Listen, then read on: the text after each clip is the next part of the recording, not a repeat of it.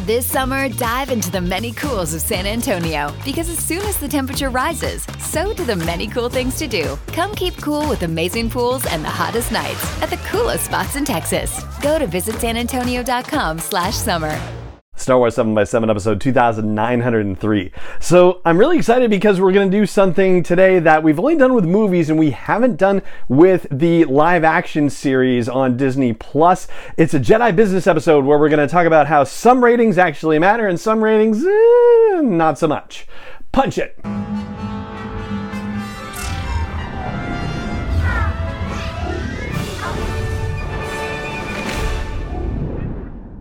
Hey Rebel Rouser, I'm Allen Voivod and this is Star Wars 7 by 7 your daily dose of Star Wars joy. And thank you so much for joining me for it.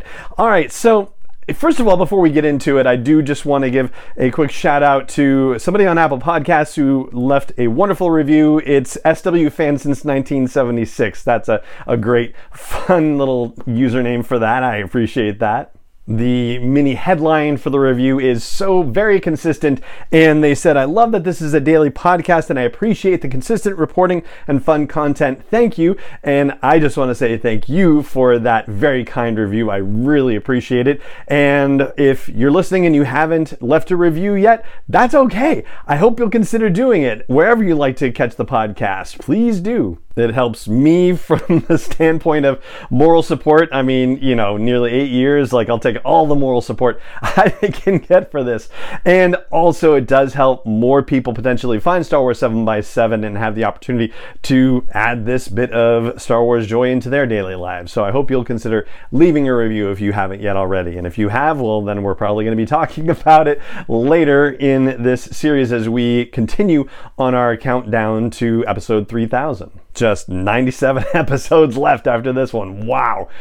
All right. So I have a feeling you can probably relate to this. I have an uncle who is a you know, wonderful guy and doesn't necessarily care about Star Wars one way or the other, but he finds out, of course, that I'm into Star Wars just a little bit, right?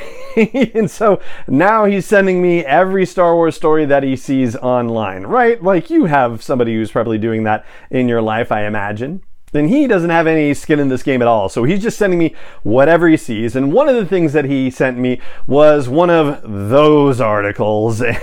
it's one of those where it says that the ratings for Obi-Wan Kenobi are crashing. And I'm like, oh boy, this is interesting. And normally I just kind of blow by this stuff. And, you know, I saw the website and I was like, yeah, I'm familiar with that website. And then, nah, and I don't want to bother. But, you know, I just like, all right, let's look at it. And it turned out that it wasn't talking about the ratings in terms of like, you know, Nielsen ratings, like actual number of viewers or anything. It was talking about the IMDb reviews from random people on the internet. Now, separately, I've seen things saying that review bombing is happening, and I haven't really looked into that, so I can't say for sure.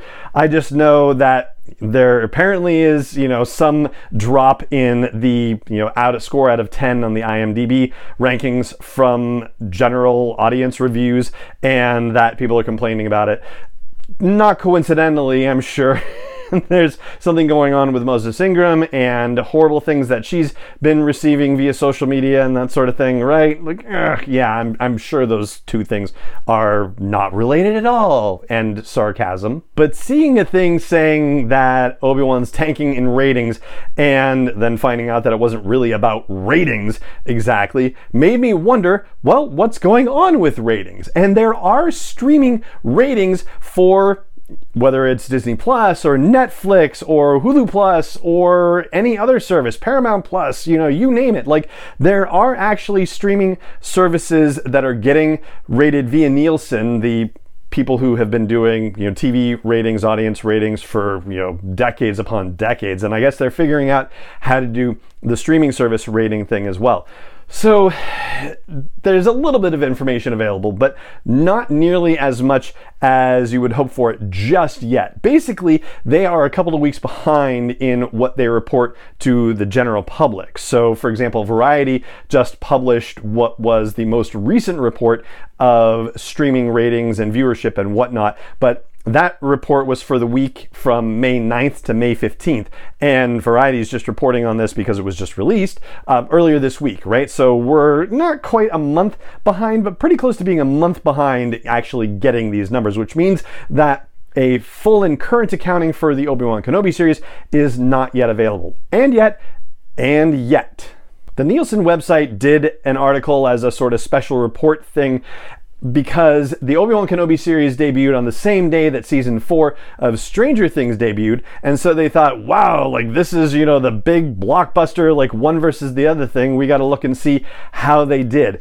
And I got to say it's not really an apples to apples comparison because of course the Obi-Wan Kenobi series only released two episodes. Stranger Things released its entire season but the way that the Nielsen situation works they're only looking at you know total minutes viewed for example and so when you have four seasons of Stranger Things content. That's so many more episodes than what the Obi-Wan Kenobi series comes out with. So, yes, yeah, Stranger Things is going to wall up the Obi-Wan Kenobi series in terms of minutes viewed, but that's not really an apples to apples comparison. So you can't say that Obi-Wan's a failure because the viewers were, you know, the viewing minutes were much less than what Stranger Things got.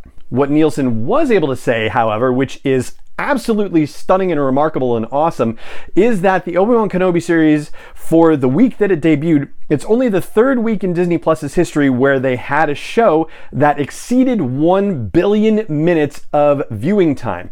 The only other two times that happened were with the Loki series, where in the fifth week of its run, it surpassed a billion minutes viewed. And then in the sixth week of its run, the finale week, it also surpassed a billion minutes viewed during those two particular weeks. But they had five episodes and six episodes that could be watched during that time period. Again, the Obi Wan Kenobi series only had two episodes episodes available, and yet it was able to surpass a billion minutes viewed in the space of one week. So, out of the gate, based on this special report, it seems like the Obi-Wan Kenobi series, and again, this is coming from Nielsen, this is not coming from Disney Plus or from Lucasfilm, so this is third-party independent stuff. It looks like the Obi-Wan Kenobi series out of the gate is the most successful live-action series, whether it's Star Wars or Marvel, that's been released by Disney Plus ever. So, of course, the question then becomes what's going to happen when we get the numbers for the rest of the weeks of the series? Are we going to see a drop or is it going to stay consistent throughout?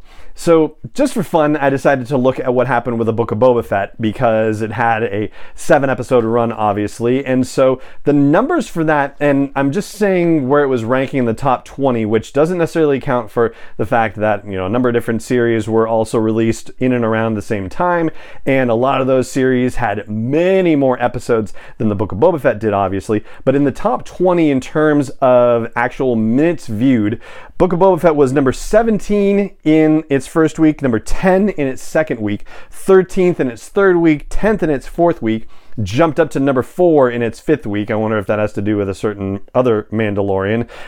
and then number 8 in its sixth week, number 6 in its finale week, and then it dropped to number 17 the week after it completed, and then from there it was gone out of the top 20. Now, this seems to be the way that it goes with a lot of limited run series kinds of things because people have gone through and watched them all and then they've moved on to something else because they're feeding that content machine on every single streaming platform. And just to reinforce that idea, the only other series that had a billion minutes viewed week, which was the Loki series, the week after it concluded, it still showed up in the top 20, but the second week, gone for the top 20. So the other most successful series in Disney Plus's history was gone from the top 20 in the Nielsen streaming rankings within two weeks of its release, of its conclusion, I should say. The upshot of all this is that we're probably not going to know the full picture of Obi-Wan Kenobi's success or failure or you know, somewhere in between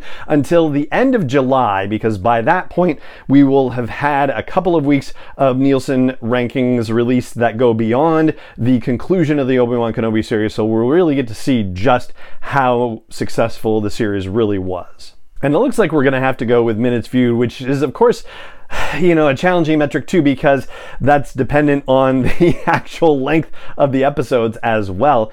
Yeah, but we can't really go by a subscriber situation, particularly in this case, because the Ms. Marvel series is overlapping for half of the length of the Kenobi series, so June 8th, 15th, and 22nd, right? I mean, not technically, of course, because Kenobi released two episodes at once, but you get what I mean, right? So you can't necessarily attribute subscriber additions unless you're doing survey work uh, for these three weeks to either Obi-Wan or Ms. Marvel because they're both together, right? So it's only really that first couple of weeks when Obi-Wan had it all to itself that you can say for sure whether that was the case. We're not going to get a clean number out of subscriber ads as a measure of success. It's really going to come down to minutes viewed and we've still got another month and a half to wait before the you know, final results are in in that regard. So between now and the end of July. If you see things that say that Obi-Wan Kenobi ratings are tanking, well, probably best to take that with a really big grain of salt, right? Like, you know, enormous.